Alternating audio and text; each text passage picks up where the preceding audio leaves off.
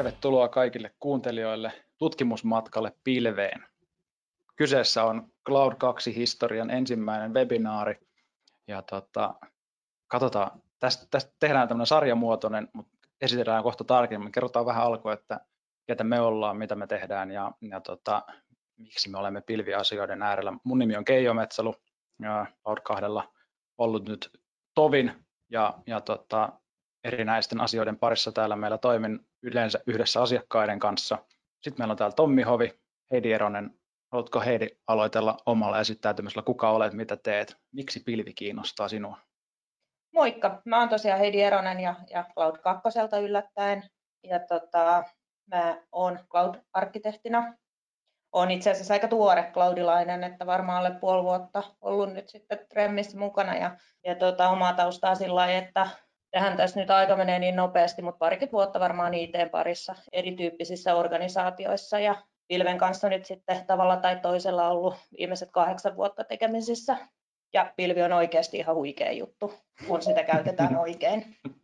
Loistavaa. Mites Tommi? Joo, mun nimi on Tommi Hovi. Mä oon ollut ehkä noin kaksi puoli vuotta Cloud two ja taustaa löytyy sitten vähän tuolta finanssialan äh, järjestelmäasiantuntijuudesta ja perinteisemmältä I T-talolta ja nähnyt sitten sitä kautta vähän sitä toistakin puolta.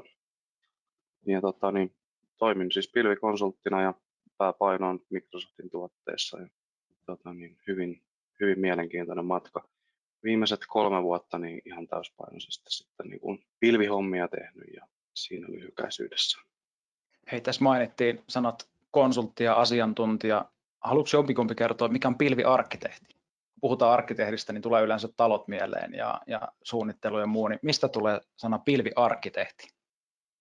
No itse asiassa toihan on tosi hyvä niin kuin kysymys, että, että miksi me puhutaan arkkitehdeistä. Mm.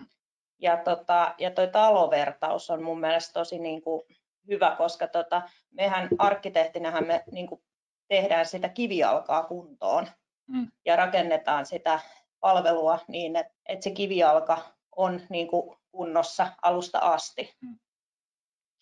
Joo, tässä on niin kuin ehkä, ehkä varsinkin pilven puolella, kun puhutaan arkkitehtuurista, niin pitää muistaa, että pilven palvelut saattaa koostua pienemmistä mikropalveluista ja siinä on niin kuin aika, aika paljon sitten ehkä niitä palikoita, mitä pitää yhteensovittaa. Et ehkä se on vähän niin kuin sitä asunnon pohjaratkaisun suunnittelua, että, että mihin, mihin tulee väliseitä ja minne tulee pistokkeen paikka. Että kaikki tietää, että jos ne menee väärin, niin se ketuttaa sitä myöhemmin. Ja ikkunat olisi kiva olla seinissä ja ovet olisi kiva olla oikeisiin suuntiin. Just näin. Tuota, hyvä. Hei, täällä tämmöinen nopea lämmittelykysymys. Mä esittelisin nyt tässä kohti vähän siitä, että missä tässä, mitä tässä on tarkoitus tässä webinaarisarjassa katsoa. Meidän on tarkoitus sukeltaa vähän julkisen pilven palveluihin, malleihin, eri käyttötapauksiin ja sitten pohtia pilvisiirtymiä sekä niiden toteutusta vähän eri näkökulmista. Alkuun lähdetään vähän tämmöisistä perusteista liikkeelle. Kysytään itseltämme toisiltamme tässä, mikä on pilvi, mistä se on tullut, miksi, mitä kaikkea lyhenteitä ja muuta siihen mahtaakaan kuulua ja, ja tota, sukelletaan vähän siihen niin kuin Perus, perustekemiseen, käydään vähän läpi niin kuin pilvimallintamalleja ja miten, miten pilveä hankitaan ja miten se matka ylipäänsä aloitettaisiin. Mutta lähdetään tämmöistä niin kuin perusjutuista liikkeelle. Varmaan eka kysymys, minkä voisin teille esittää, että mikä pilvi on? Mistä se sana pilvi edes tulee? Tosi usein kuulee ehkä myös semmoista niin kuin vertausta, että, että no, kysehän on oikeastaan läjästä konesäleä ja palvelimia ja verkkoa. Mutta haluatko vaikka Tommi kertoa, mistä, mikä sun näkemys on? Mistä, mistä pilvessä on kyse? Mistä se tulee? Niin, tota, varmaan niin kuin sanan alkuperästä ei, ei ole niin kuin tarkkaa määritelmää tai tietoa, että mistä, mistä tulee pilvi tai varmaan niin kuin cloud, cloud-sanasta lähtöisin. Pilvi niin kuin sinänsä ehkä sieltä niin kuin asiakkaan näkökulmasta katsoen on niin kuin sinänsä aika hyvä vertauskuva. Että se on jossain siellä muualla. Se ei ole edes, ne, ne konesalit, mistä puhuit, ne ei ole semmoisia, mitä sä pääsisit fyysisesti katsomaan. Niin kuin hyvin harva asiakas oikeasti pääsee pilvitoimittajan konesalia katselemaan ja, ja hyvä niin. Eli, eli sinänsä niin kuin ehkä se vertauskuvallisesti on, on siellä kaukana jossain ja katsot sieltä omasta toimistosta, niin siellä se on jossain, jossain siellä pilvissä se sun data ja ne laskentakapasiteetti ja muu. Mitäs Heidi on mieltä?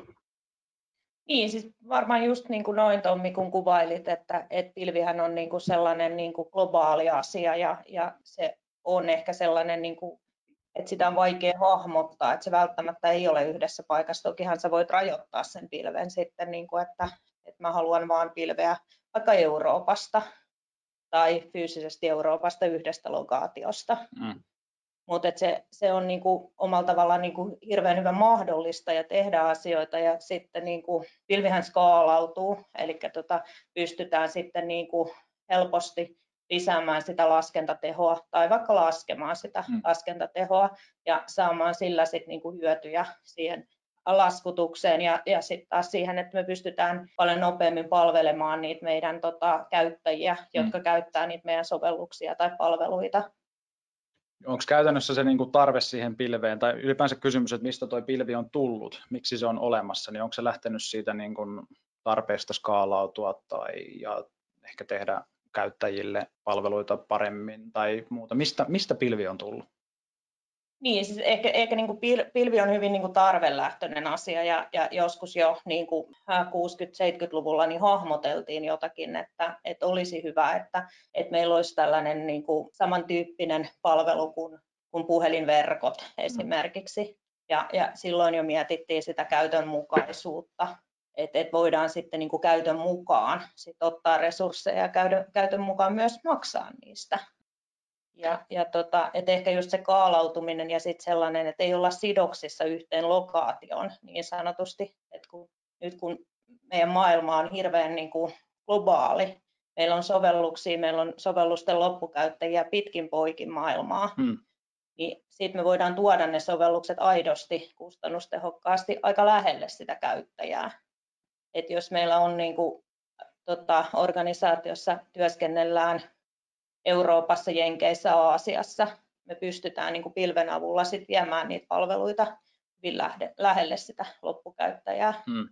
Haluatko jompikumpi heittää tähän muuten, kun puhuttiin tuosta äsken, mikä pilvi on, ja nyt puhutaan globaalista saatavuudesta ja muuta, niin semmoinen niin kuin kolmen virkkeen tiivistys, että pilvi käytännössä. Et meillä on pilvilokaatioita on ympäri maailmaa. Mitä ne lokaatiot on käytännössä? Siis niin kuin, on, onko ne konesaleja? Vai mistä se, niin kuin, miten se koko homma rakentuu? Käytännössä että saadaan niin kuin ehkä yleiskuva siitä, että mistä tässä niin kuin loppupeleissä on kyse. Et ehkä lokaatiota voisi miettiä sillä tavalla, että kun eri pilvitoimittajilla on tosiaan eri paikkoja, että, että kun katsoo vaikka niiden jotain sellaista karttaa, että missä näkee sitten, että, että konesaleja on mm. siellä täällä, niin voisi ajatella, että ne on konesalipuistoja ehkä jollain tavalla, ja siellä on sitten erilaisia niin kuin rajattuja alueita, mm. ja, ja jo yhden lokaation sisällä niin on monta paikkaa, mistä sitä niin kuin tuotetaan, ja yhdessäkin lokaatiossa sä pystyt jo niin kuin kahdentaa sitä palvelua, mikä on tosi vaikeaa taas sitten sun omassa konesalissa, että et okei, sä saat ehkä eri, eri, eri tota, paloosastoihin niitä palveluita ja näin, mutta et sekin on kallista ja, ja, ja taas sitten ehkä monimutkaista tehdä. Useimmiten ollaan niin kuin samassa rakennuksessa, vaikka siellä olisikin niin kuin sähkönsyöttö olisi kahdesta suunnasta ja, ja tota, olisi näitä eri paloosastoja, niin, niin siitä huolimatta niin geograafisesti ollaan niin kuin sitten siinä yhden rakennuksen alueella. Mm. Et siinä mielessä nämä niin kuin pilvitoimittajien niin kuin lokaatiot, että siellä on, niin kuin, niissä on aika, aika lailla turvalliset etäisyydet niissä yhden lokaation sisäisissä konesaleissa, että, että siellä ei niin kuin, esimerkiksi tulipalot ei pääse niin kuin leviämään toisiin konesaleihin. Ja sittenhän sekin on erittäin hyvä pointti, että niin kuin turvallisuus, niin kuin fyysinen turvallisuus, mutta sitten kun ottaa huomioon vaikka Amazonin tai Googlen tai Microsoftin kaikki mahdolliset tietoturvasertifikaatit ja kaikki mahdolliset muut, mitä sinne on hankittu, että ollaan yhteen sopia, sopivia vaikka terveydenhuoltoalan vaatimusten kanssa globaalisti, eri, eri mailla on eri vaatimuksia, niin on, on, on hankittu sertit, mitkä vastaa niiden eri maiden vaatimuksia, että pystytään sitten tarjoamaan niitä palveluita mahdollisimman laajasti. Mites, tota, mikä sitten tekee pilvestä erikoisen? Kyse on sitten niinku kuitenkin, monesti meilläkin on sanottu, että kyse on ehkä suurimmasta teknologisesta innovaatiosta, mikä on ehkä tälle I T-alalle tullut viimeiseen neljännes vuosisataan, niin mikä teidän mielestä tekee sit pilvipalveluista ja niiden tuomista mahdollisuuksista sitten semmoisen, että nämä on oikeasti huikea juttu?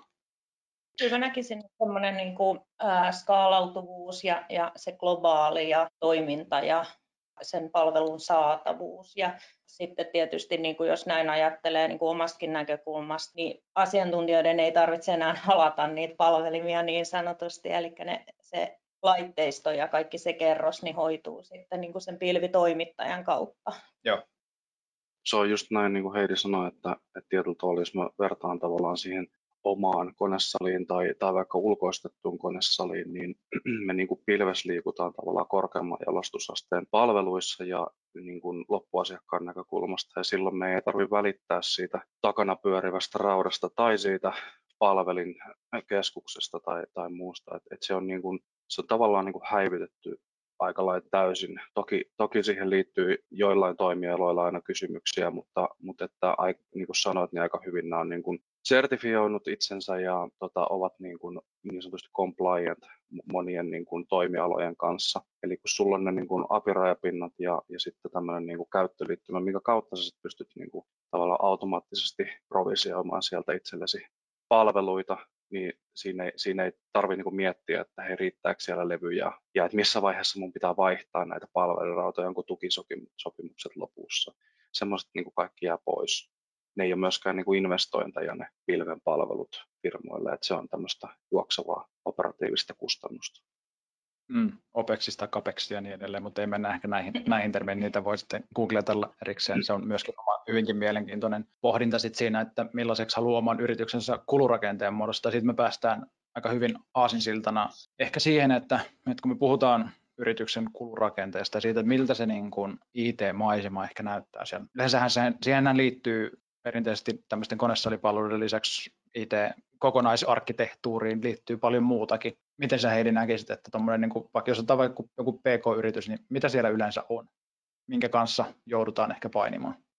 Jos miettii niin kuin P K-yritystä ja, ja sen niin kuin I T-palveluita, mm. että mi, mi, mitä sitten niin kuin tuotetaan liiketoiminnalle, niin sieltähän löytyy yllättävän paljon komponentteja. Et nyt jos mietitään esimerkiksi, me joka päivä käytetään vaikka sähköpostia. Mm. Sitten toisaalta taas meillä on esimerkiksi Exceleitä muuta, me tallennetaan ne jonnekin. Sitten taas me työskennellään kotoa, etätyömahdollisuudet, kaiken näköiset niin kuin yhteydenpitovälineet, sitten, että, että täytyy pitää, tai saa pitää yhteyttä kollegoihinsa. Ja, täytyy ja, vai saa? niin, ja sitten, tota, sitten tietysti niin kuin kaiken näköisiä sovelluksia. Et sovelluksiahan on, on niin kuin varmasti monella, että on taloushallintoa ja C R M:ää ja, ja mitä kaikkea sieltä nyt sitten löytyykään. Tuotanno-ohjaus, niin. Kaikki mahdolliset. Niin. Hirveällä ja Exceleitä todennäköisesti joka puolella. Niin. No sitten meillä on tietysti tänään meidän laitteet. Niin nä- näitä pitää hallinnoida, näihin pitää saada, saada sovelluksia, näiden mm. tietoturvasta pitää huolehtia. Sitten meillä on verkkoyhteydet, niiden tu- tietoturva. Et sieltähän rupeaa löytymään tosi paljon asioita, mm. mitä tarvitsee niin kuin miettiä siinä P K-yrityksessä. Mm. Sitten meillä on niin kuin ihan saattaa olla ulkoisia palveluita, että jokaisella varmasti on web-sivut, ehkä verkkokauppa. Mm. Sitten meillä voi olla jotain liityntöjä, että, että meidän kumppanit tulee sitten jonnekin meidän palveluihin sisään myös. Ja mm. sehän on hirveän iso kirjo, mitä yritykset sitten pyörittää. Jep. Ja sitten pahimmillaan näkee ehkä sitä, että se on, koko tuo kirjo on sälytetty niin kuin ehkä yhden tai kahden ihmisen harteille, vaikka, vaikka kyse on oikeasti siitä, että siellä saattaa olla kymmeniä eri sovelluksia elinkaarensa eri, eri päissä. Siellä saattaa olla tosi vanhojakin sovelluksia, mitä ei joko haluta tai jopa uskalleta lähteä uudistamaan, että ei, ei ehkä löydy tukia enää tai muuta. Sitten kuulee tosi usein puhuttavan siitä, että meillä on nyt näitä konesalipalveluita ja kaikki uusi tulee pilveen. Eli jos lähdetään tekemään jotain uutta, niin lähdetään rakentamaan asioita pilveen ja, ja otetaan ehkä SaaS-palveluna asioita. Niin käydäänkö, pitäisikö meidän pikkuhetki pysyä näiden, näitä IaaS-terminologian tota, termejä on aika, aika paljon. Siellä on erilaisia kirjaimia ja kirjayhdistelmiä laitettu sinne eteen. Myöskin meillä on niitä täällä. Mutta tota, otetaanko semmoinen pika läpikäynti IaaS, PaaS, SaaS? Nämä on varmaan ne niin kuin yleisimmät tässä. Haluatko Heidi aloittaa IaaSista ja mennään sitten eteenpäin? Pilvihän on jotenkin sellainen, että sehän rakastaa kaiken näköisiä termejä ja tuntuu, että niitä termejä tulee koko ajan lisää ja just näitä lyhenteitä. Ja huomiona sellainen, että jotkut lyhenteet voi olla sellaisia, että ne tarkoittaa sitten jossain toisessa yhteydessä toista. Mm. Mutta sitten kun me ollaan näissä perusasioissa, että, että esimerkiksi IaaSissa, niin IaaShan on juuri sitä, että, että ostetaan sitä rautaa. Eli infrastructure as a service. Yes. Eli silloin sä tota, ulkoistat sen sun rautakerroksen niin sanotusti, eli sulla ei tarvitse olla enää niitä omia palvelimia, eikä tarvitse huolehtia siitä, että sillä palvelimella on joku takuu ja joku tulee sitten korjaamaan sitä, kun sillä on pipi jossakin levyssä tai muistissa, tai eikä tarvitse miettiä sitten niin kuin semmoisia asioita, mutta sitten se jättää tosi paljon vastuuta sulle, että olet itse vastuussa siitä käyttöjärjestelmästä, eli sen päivityksistä mm. ja, ja, ja ihan siitä sovelluksestakin. Mikä ero on? Tässä kohti varmaan hyvä ymmärtää se, että, että jos ottaa ehkä IaaS-palveluita pilvestä, eli virtuaalikoneita pilvestä, versus että ottaa niitä ehkä perinteiseltä konesalitoimittajalta. Näetkö siinä eroa? Ei välttämättä niin kuin kauheasti ole eroa, että sä, niin kuin, siellähän sitä niin kuin, rautaa samalla tavalla myydään, mutta sitten joku iso pilvitoimittaja varmasti, niin siellä voi olla sitten enemmän sertifiointeja. Toinen, tota, niin, mikä tulee mieleen tässä niin kuin eroavaisuuksissa, voisi olla ehkä se, että, että tämmöinen niin kuin lokaali toimittaja, joka tarjoaa niin kuin rautaa palveluna, ei välttämättä pysty toimittamaan semmoisia niin kuin rajapintoja ja, ja käyttöliittymiä, minkä kautta asiakas voisi itse kuitenkaan niin kuin provisioida sitä. Ja, ja laskutus ei ehkä ole niin kuin tunti sekuntiperusteista. Eli se on niin kuin ehkä se vahvuus niin kuin tämmöisillä niin kuin suurilla pilvitoimittajilla, että He, he pystyvät niin kuin tarjoamaan sen. Siellä on niin paljon asiakkuuksia, että heidän ei tarvitse niin kuin yrittää nyhtää niin kuin jokaisesta, jokaisesta irti niin kuin mahdollisimman paljon tavallaan kustannuksia saada asiakkaalle generoitua, vaan he pystyvät tarjoamaan sen niin kuin hyvinkin niin kuin pienellä niin kuin esimerkiksi sekuntiperusteisesti tai, tai tuntiperusteisesti. Niin toi on kyllä loistava pointti siinä mielessä, että, että tämmöinen niin kuin perinteinen ehkä virtuaalikoneiden luominen, että, että nyt Nyt nousi tarve, että meidän pitäisi saada rakennettua jotain uutta. Me tarvitaan sitä varten joku palvelin, mihin voi jotakin ympätä. Palvelin tarvitsee levytilaa, että voi tallentaa jotakin. Sinne tarvitsee saada tietty määrä prosessoria, tietty määrä muistia. Sinne pitää saada verkkoyhteydet, että se juttelee eri suuntia. Ne pitää olla määritelty jonkun logiikan mukaisesti ja jonkun pitää se duuni tehdä. Ja se saattaa olla myöskin niin, että, että siihen liittyy useampia tahoja. Niin siinä on aika iso ero, että, että pystytkö se tekemään sen itse. Onko sulla joku hallintakerros siihen, minkä kautta sen pystyy toteuttamaan nopeasti. Mahdollisesti jopa niin, että, että kun painat nappia, niin se automaatio syöttää sieltä sitten pihalle semmoisen semmoisen koneen, mikä sinne on määritelty pohjalle, että, että kun tarvitaan uusi palvelu, niin täältä tulee aina tämän näköinen ja tämmöisellä määrityksellä, niin sehän on se niin kuin lopputulema. Harva konesalitoimittaja on vienyt tätä näin pitkälle, ainakaan itse en ole nähnyt. Onko teille tullut vastaan? Niin, jos puhutaan nyt siitä, että me perinteisestä konesalista. Niin, perinteisestä konesalista ja pystyttäisiin nostamaan niin kuin koodilla palvelimia pystyyn. Mm. Joitakin Suomessa on toimijoita, jotka on tehnyt niin kuin rajapintoja tähän mm. tai apeja. Ja tota, mutta ei, ei, ei varmasti jokaiselta löydy. Mm. Eli sitten taas niin kuin pilven kanssa, niin siellä, siellä on jo tosiaan valmiit, valmiit tota, mahdollisuudet sitten käyttää, käyttää tällaista mahdollisuutta, että sä pystyt koodilla nostamaan sitten niitä ä, virtuaalipalvelimia. Ja ei taida olla varmaan yhtäkään semmoista, jolta saisi laskutuksen perustuen johonkin tunti- tai, tai päiväpohjaisesti. Ainakaan, ainakaan mulle ei tule mieleen, että olisi, olisi tämmöisiä, että kyllä ne sinänsä, niin kuin jos, halu, jos tuommoinen niin kuin skaalautuva ympäristö, minkä saa automatisoitua mahdollisimman pitkälle, niin kyllä se niin kuin pilvipalvelut, Amazon, Google ja Microsoft Suomessa varmaan tunnetuimpina, niin on, on niitä, kenen kanssa on pitää varmasti toimia.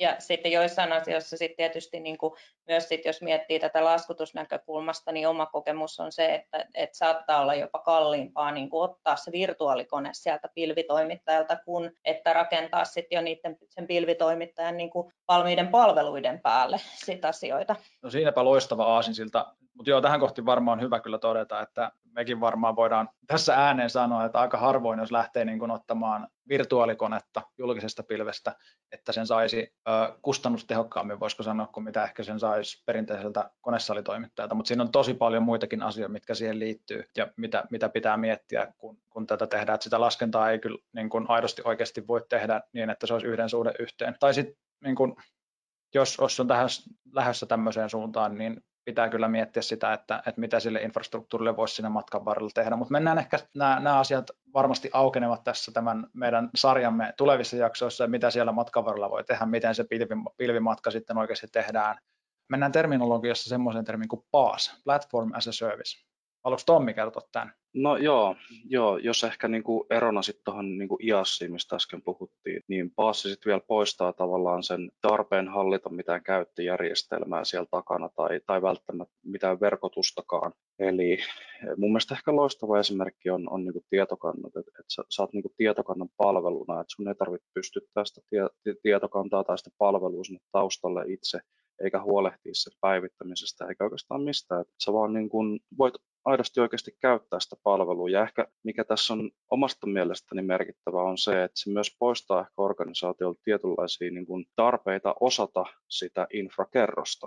Eli sitä kyvykkyyttä ei välttämättä sitä tarvitse. Jos, jos sä otat PaaSina palveluita, niin, niin sul, sul riittää tavallaan se kyvykkyys siitä, siitä, tässä esimerkiksi siitä tietokannoista.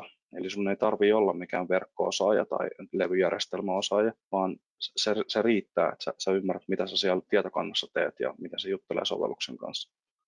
Joo, tietokannat on kyllä tosta, tosta loistava esimerkki, että, että se, se helpottaa sitä, että ei tarvitse rakentaa omaa virtuaalikonetta ja sen päälle kaikkia niitä mahdollisia sovelluksia ja sitten sitä tietokantaympäristöä ja sitten huolehtia myöskin, että se tulee ylläpidettyä, vaan se tulee kaikki käytännössä niin kuin valmiina käteen ojennettuna, että tuossa on avain tähän taloon, ole hyvä. Ja sitten sit alustat sen talon sen mukaisesti, kun haluat käytännössä. Ja, ja toki niin kuin paas, paasikin niin kuin laskutusperusteet on ihan samanlaisia, mutta, mutta sitten tässä tulee tämä niinku pilven erinomaisuus, että et niinku skaalautuminen varmaan niinku kaikissa näissä kolmessa suurimmassa, niin sä voit skaalata ylös, ulos, alas, mihin suuntaan vaan, ja kaikki on niinku mahdollista. Ja, ja siellä on yleensä niinku vielä paljon eri vaihtoehtoja niinku niissä, niissä PaaS-palveluissa vielä niinku tämmöisiä niinku tierejä, että et saat niinku sitten tehoa enemmän tai georeplikointeja tai muita. Ja, ja kaikki tapahtuu niin kuin klikkauksella, että se, se ei ole niin kuin hankalaa. Ei tarvitse lähteä vetelemään verkkoja jonnekin toiseen lokaatioon. Joo, no tuossa onkin monia, monia asioita, mihin voisi varmaan tarttua. Yksi hyvä varmaan, minkä, minkä tässä kohti huomauttaisi ehkä, että PaaS-palveluissa, esimerkiksi tietokannoissa tässä tapauksessa, niin monen, monesti niin kuin lisensointi on sellainen asia, mikä myöskin helpottuu siinä. Että niin kuin kaikki lisenssit on siihen sisään leivottuja ja ei tarvitse erikseen miettiä, että mistä ja mitkä ja miten paljon ja kaikkea tämmöisiä, vaan ne tulee siinä mukana, mukana sitten näissä niin kuin PaaS-ympäristöissä. Tuleeko vielä muuta mieleen PaaSista? No PaaSista tietysti niin kuin yleisesti sellainen, että, että välttämättä se ei ihan kaikkiin keisseihin aina sovi. Voi johtua niin kuin sellaisista asioista, että kun PaaS-ympäristöhän siellä on niin kuin tietyt tietyt niin kuin laina-alaisuudet tai tietyt niin kuin toimintaperiaatteet, että välttämättä kaikkea aina ei pysty sit itse niin kuin muuttamaan siitä, koska se tulee niin sanotusti yhdestä templateista se ympäristö. Niin se on kyllä aika niin kuin valmiiksi sorvattu. Että sit siinä niin. On, itse asiassa voisi kysyäkin varmaan tässä kohti, että missä kohti valita IaaS ja missä kohti valita PaaS-ratkaisu? No siis itse henkilökohtaisesti yrittäisin IaaSia niin kuin välttää mahdollisimman pitkälle. Miksi? Mutta äh, ju, just sen niin kuin takia, että, että se tuo niin kuin sitä overheadia aika paljon, kun se jalostusaste on niin matala, mm. että kun tarvitsee olla vastuussa sit ihan kaikesta.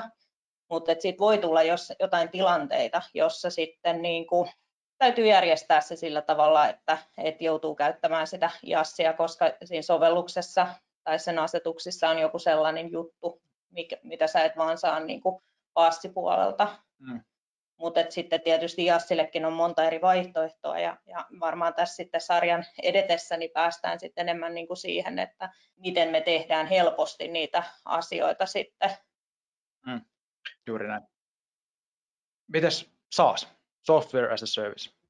No tässähän niin kuin, kun mennään tavallaan, kivutaan tätä PaaS-palveluita sinne niin kuin korkeampaan jalostusasteeseen päin, niin aina niin kuin pykälä kun mennään ylöspäin, niin me tavallaan menetetään, menetetään ehkä niin kuin se, se ei välttämättä ole huono asia, niin tietyllä tavalla sitä, niin kuin, niitä vastuita, mitä siihen liittyy. Eli, eli sitten SaaSissa sulla on enää hyvin vähän niitä vastuita. Sä joissain, se riippuu ehkä vähän SaaS-palvelusta, joissain SaaS-palveluista sä saatat vielä vastata esimerkiksi niistä identiteeteistä, mitä sä käytät siellä, joissain ei. Joissain saatat vastata niin kuin siitä datasta, mutta joissain sekään ei ole niin kuin enää, enää sinänsä niin kuin millään tavalla niin kuin sun hallinnassa, että mihin se data tallennetaan ja missä muodossa. Eli tota, SaaS, software as a service, niin nämä on yleensä sellaisia palveluita, mitkä on hyvin helppo ottaa käyttöön. Ja tota, niin kuin, mitä niin kuin jokaisen firman bisnesyksiköt varmasti niin kuin rakastaa, koska he ei tarvitse sitä I T-osastoa jarruttamaan siihen, vaan he saavat SaaSin nopeasti lounastauon aikana ja, ja he on jo loppuiltapäivästä sitten jo pitkällä vauhdissa sen kanssa ja I T kuulee siitä sitten kahden kuukauden päästä. Ai teillä on tämmöinenkin. Niin siis toi on siinä mielessä totta, että sulla on joku niin kuin SaaS-sovellus, että sä oot joku Salesforce tai Microsoftin M kolmesataakuusikymmentäviisi on varmaan ehkä hyviä esimerkkejä SaaS-sovelluksista, että sulle tulee vaan niin kuin valmis paketti käteen, että tässä ole hyvä, maksaa kympin per käyttäjä per kuukausi tai kaksikymmentäviisi euroa per käyttäjä per kuukausi, riippuu mitä siellä ollaan tekemässä ja, ja muuta, mutta sehän ei ole niin kuin se, se ei ole ehkä ihan se koko totuus siinä, että sinnehän niin kuin sit yleensä joudutaan sorvaamaan, konfiguroimaan, integroimaan kaikkea mahdollista siihen sovelluksen päälle. Pitää miettiä identiteettiasioita, että miten sinne sovellukseen mennään silleen, että se on turvallista, varsinkin jos, tai no en voi ehkä sanoa varsinkin, kun joka tapauksessa pitää varmistua siitä, että se data, mitä sinne laitetaan, niin sehän on kriittistä yleensä. Tai no, ehkä jos se on niin kuin firman sisäinen joogaohjelma, niin se ei välttämättä ole niin kriittinen se data, mitä siellä on, mutta, mutta tosi usein esimerkiksi M kolmesataakuusikymmentäviisi-ympäristöt tai jotkut E R P, Dynamics, Salesforce-systeemit, niin, niin sehän on ihan äärettömän kriittistä. Sieltä kun katoo datat, niin voi melkein sanoa, että katoo se koko yrityskin sitten samalla. Se ei ole ihan koko totuus se, että tämä nyt maksaa kympin per käyttäjä per kuukausi, vaan siihen tulee sitten työtä päälle, mitä joudutaan tekemään. Ja se on aika tärkeää huomioida se, huomioida se duuni myöskin, mitä siihen joudutaan tekemään ja, ja miettiä se hallintakokonaisuus ja kaikki se muu. Käytetään äh, semmoinen kymmenen minuuttia vielä keskustellaan. Tässä on tosi monia termejä vielä, mitkä olisi ehkä hyvä avata. Tähän niin kuin pilvitekemiseen usein liittyy termit infrastruktuurikoodina, infrastructure as code, IaaC, IaaC kavereiden kesken. Sitten puhutaan DevOpsista paljon. DevOpsista me pidetään ihan oma jakso. Se on varmasti semmoinen, tai niin kuin ylipäänsä tämmöinen niin kuin pilven arkkitehturointi ja rakentaminen, niin pidetään niistä omansa tässä lähitulevaisuudessa. Ja siinä on ehkä enemmän sit myös se, niin kuin se toimintakulttuurin niin kuin muutos, sitten, mistä tullaan niin kuin keskustelemaan, että koska se pilveen siirtymähän parhaimmillaan mullistaa sen kulttuurin, että, että millä tavalla hommia tehdään sitten I T:ssä. Itse asiassa sehän on meidän sarjamme seuraava jakso. Keskustellaan siitä, että mitä tämä tarkoittaa, koska pilveen meneminen voi sanoa, että se on kulttuurimuutos. Se tulee monelle ehkä jopa semmoisena kulttuurishokkina, jos on, jos on tottunut tekemään asioita tietyllä tavalla pitkän aikaa, niin, niin, niin tässä tehdään asioita aika eri tavalla. Mutta ei mennä siihen vielä. Pitäisikö nopeasti avata ehkä sitä, että mikä on infrakoodina? Mitä, mitä sillä tarkoitetaan? Ja tuossahan tota, vähän jo viitattiin niin kuin siihen, tota, että et voidaan niin kuin sitten koodilla perustaa niitä erilaisia palveluita tai palvelimia. Hmm. Ja se, miksi me halutaan niin kuin tehdä koodilla asioita, niin on ihan puhtaasti semmoinen, niin kuin, että me voidaan toistaa sitä asiaa. Hmm. Että jos ajatellaan nyt vaikka sovelluskehityksen näkökulmasta, niin kehittäjäthän tarvitsee tuotantoympäristön lisäksi muitakin ympäristöjä. Mm. Että et kehitysympäristöä, ehkä jotain Q A-ympäristöä. Mikä on Q A? Siitä voi vaikka käyttää jotain tällaista niin kuin esituotantoa, tai, eli sinne voidaan sitten puskea katsottavaksi sitten koodia tai, tai sitä palvelua. Niin nyt sitten kun me ollaan tehty koodilla nämä meidän palvelut, niin mehän pystytään niin kuin toistamaan niitä näihin ympäristöihin ja varmistumaan siitä, että siellä on ihan kaikki asetukset samalla tavalla. Että oli se sitten tuotanto tai stagingi tai tai mitä näitä nyt sitten ikinä voi ollakaan. Mm. Ja sitten tietysti on, niin kuin palautuminen on helpompaa, kun meillä on koodina tehty alusta. Mm. Me ei tarvitse miettiä, että mitähän mä olin kliksutellut sieltä tuota konsolista. Niin, ja, käytännössähän niin. Siis kyse on siitä, että sen sijaan, että mennään vaikka Amazonin A W S:n konsoliin ja kliksutellaan sieltä palvelimia pystyyn, niin meillä on rimpsukoodia määriteltynä valmiiksi, missä, missä tota, on määritelty, millo, millaisia palvelimia sieltä syntyy. Ja mihin ympäristöön, että meneekö ne testiympäristöön, mitä tapahtuu sitten, kun testit on suoritettu ja miten ne menee tuotantoon niin, että ei synny tuotantokatkoksia ja kaikki, kaikki tällaisia asioita. Ja sitten se tekee niinku helpommaksi tiiminäkin työskentelyn, että et kun meillä on niinku sit se dokumentaatio luotu niinku automaattisesti siinä. Mm. Et se on sitten sillä, että et se ei olekaan vaan sillä, että Heidi on käynyt klikkailemassa sieltä konsolista asioita ja sitten Keijo tulee siihen ja ihmettelee, että no mitähän täällä nyt oikeasti on tehty, vaan mm. Keijo voi katsoa sen dokumentin siitä niin sanotusti ja katsoa, että okei, näin. Niin, lukee sen koodin läpi, niin. Että okei, tämä tulee tällä tavalla. Ja sen sijaan, että miettii, mitä palveluita siellä on käytössä ja miten ne on määritelty.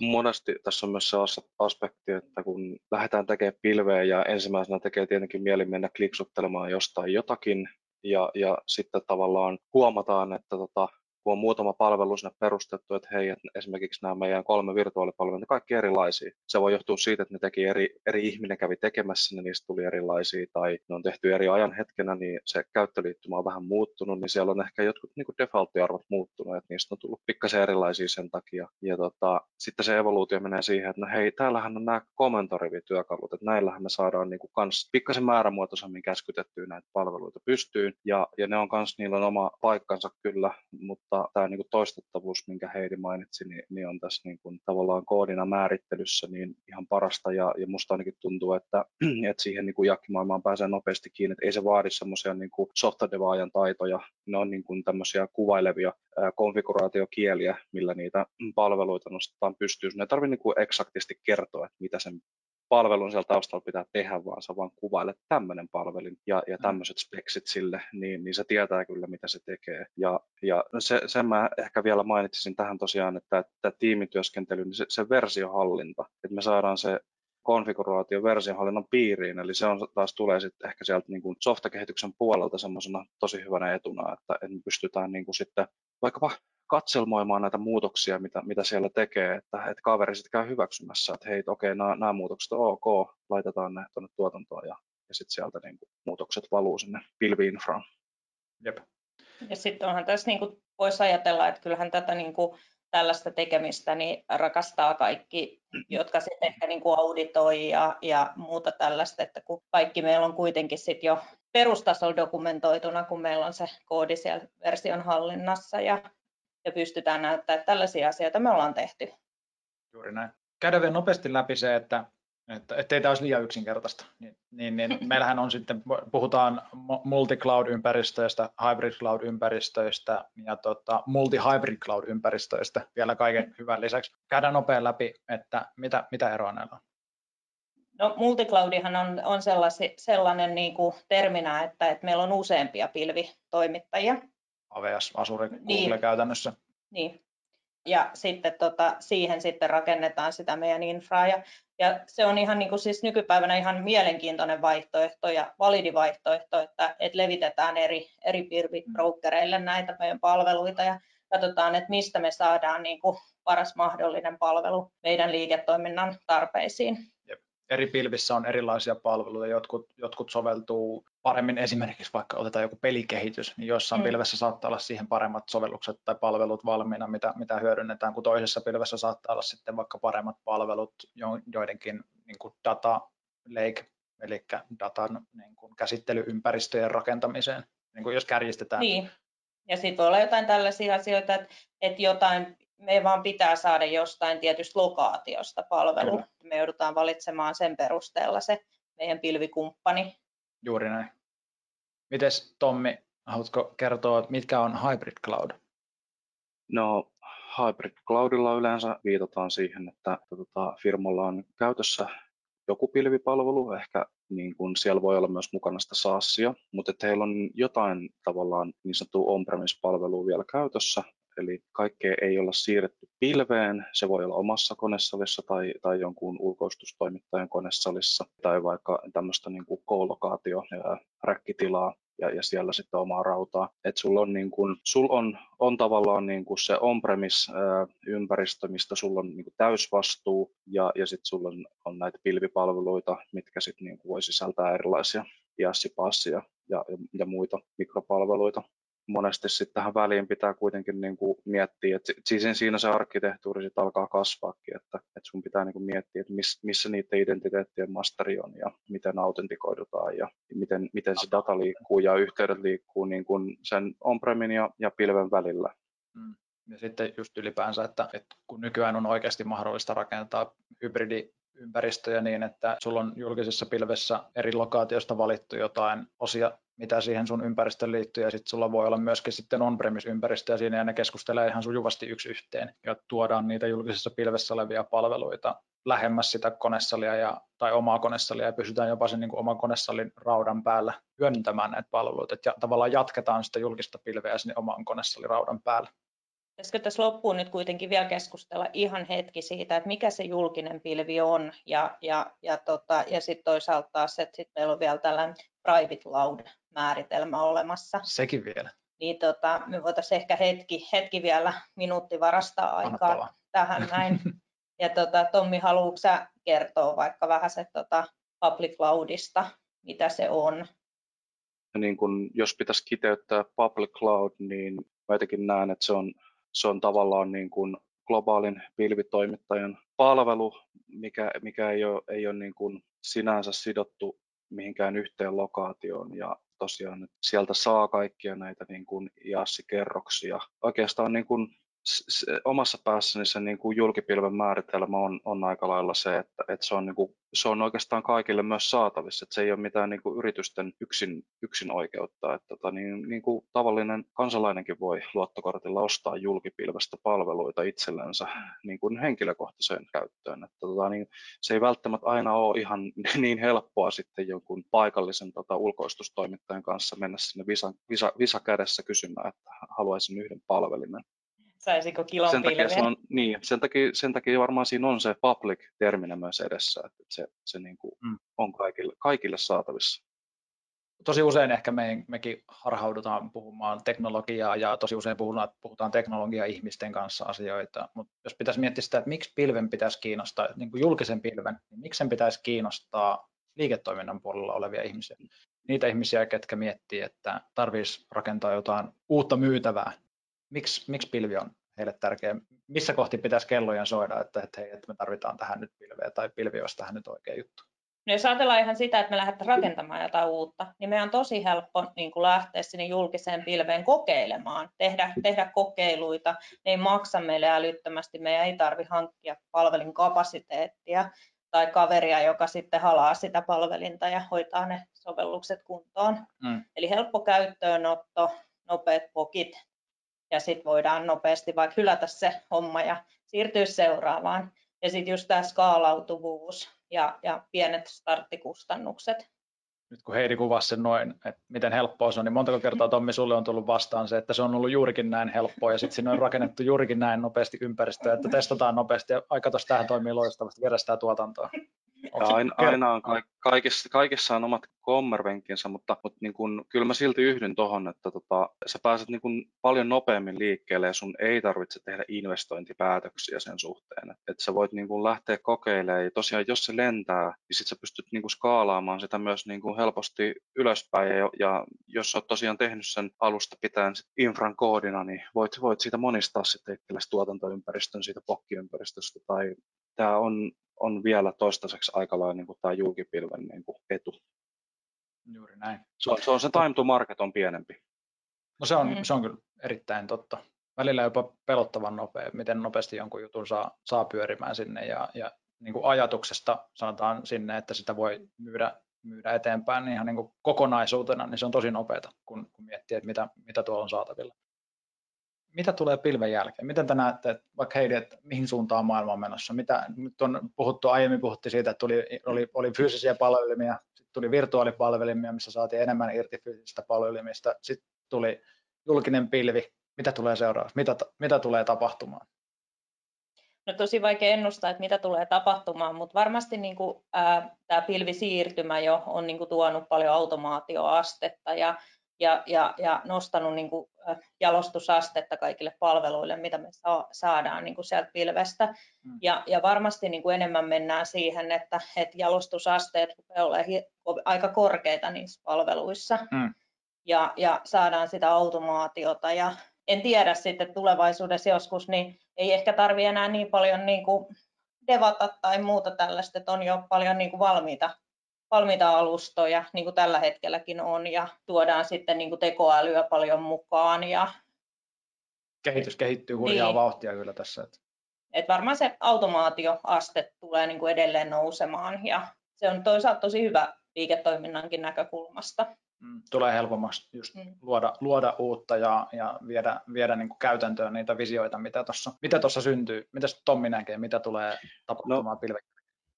Niin, kyllä mä, mä joudun yhtymään tähän, että mäkin näkisin, että, että tällä hetkellähän niin kun julkipilvestä saat näitä niin kun A I- ja, ja koneoppimispalveluita käyttöön, jos pystyt niitä niin kuin käyttämään, mutta, mutta myös, että niiden valmiiden palveluiden, missä, missä jo hyödynnetään näitä, niin niiden niin määrä tulee kasvamaan. Et, et nythän, nythän me jo nähdään, että et meillä on niin kuin sellaisia palveluita, missä tekoäly niin kuin koodaa sun kanssa ja korjaa niin kuin sieltä virheitä. Et tavallaan niin kuin tosi huikeitakin juttuja omasta mielestä niin kuin pystytään tekemään niin kuin näillä palveluilla. Ja, ja nyt kun sit niin kuin joku, joku tavallaan toimittaja paketoi ne vielä niin kuin palvelukset, sun ei tarvitse niin kuin itse tavallaan tässä nyt sit osata sitä niin kuin tekoälyn tai koneoppimisen sy- konepelialla tapahtuvaa syvää niin kuin konfigurointia, niin sä voit vaan niin kuin nauttia niistä hyödyistä ja nä- näitä varmaan tulee niin kuin jatkossa lisää. Joo, maailma on menossa me- mielenkiintoiseen suuntaan tai koko ajan mielenkiintoisempaan tällä saralla. Tämä oli meidän tutkimusmatkapilveen jakso, jakso numero yksi, missä tutustumme näihin, näihin perusasioihin. Näitä perusasioita on tosi paljon ja näistä voisi keskustella monesta tuntitolkulla, että mitä, mitä nämä on ja miten nämä toimii. Seuraavissa jaksoissa pyritään siihen, että tuossa alle kuukauden, yli kahden viikon, mutta alle kuukauden päästä tulisi seuraava jakso. Meidän on tarkoitus siinä käsitellä tuota kulttuurimuutosta, että mitäs sitten kun tänne pilveen aletaan menemään. Sitä, sitä käsitellä. Sitten pitää myöskin käsitellä aiheita, että miten pilven käyttö aloitetaan hallitusti ja, ja miten, miten, se niin kuin, miten se koko systeemi lähtee rakentumaan ja miten siellä sitten myöskin pitää työskennellä. Niin tämmöisiä aiheita on tulossa seuraavissa jaksoissa käsittelyyn. Herääkö vielä Heidi tai Tommi jotain, jotain loppukaneetteja? Ei oikeastaan. Hei, kiitoksia kaikille. Ja, ja toivottavasti jokainen nyt sai tästä keskustelusta jotakin, ja, mutta toivokaa ihmeessä, että mitä, mitä haluatte kuulla seuraavissa jaksoissa, niin me koitetaan sitten niin kuin mukauttaa niitä. Joo, tämä on ensimmäinen meidän pilottijakso, ja, ja tuota, katsotaan mihin suuntaan tämä matka menee. Se, se me tiedetään jo nyt tässä vaiheessa, että tämä matka on varmasti hyvinkin rönsyilevää. Tässä on paljon, hyvin paljon kaikkia mahdollisia yksityiskohtia, mistä voidaan jutella laajastikin. Mutta hei, kiitos munkin puolesta. Hei, kiitoksia. Kiitos paljon. Pitäkää jalat maassa ja pää pilvissä, niin tästä se pilvimatka sitten alkaa. Palaamme asiaan.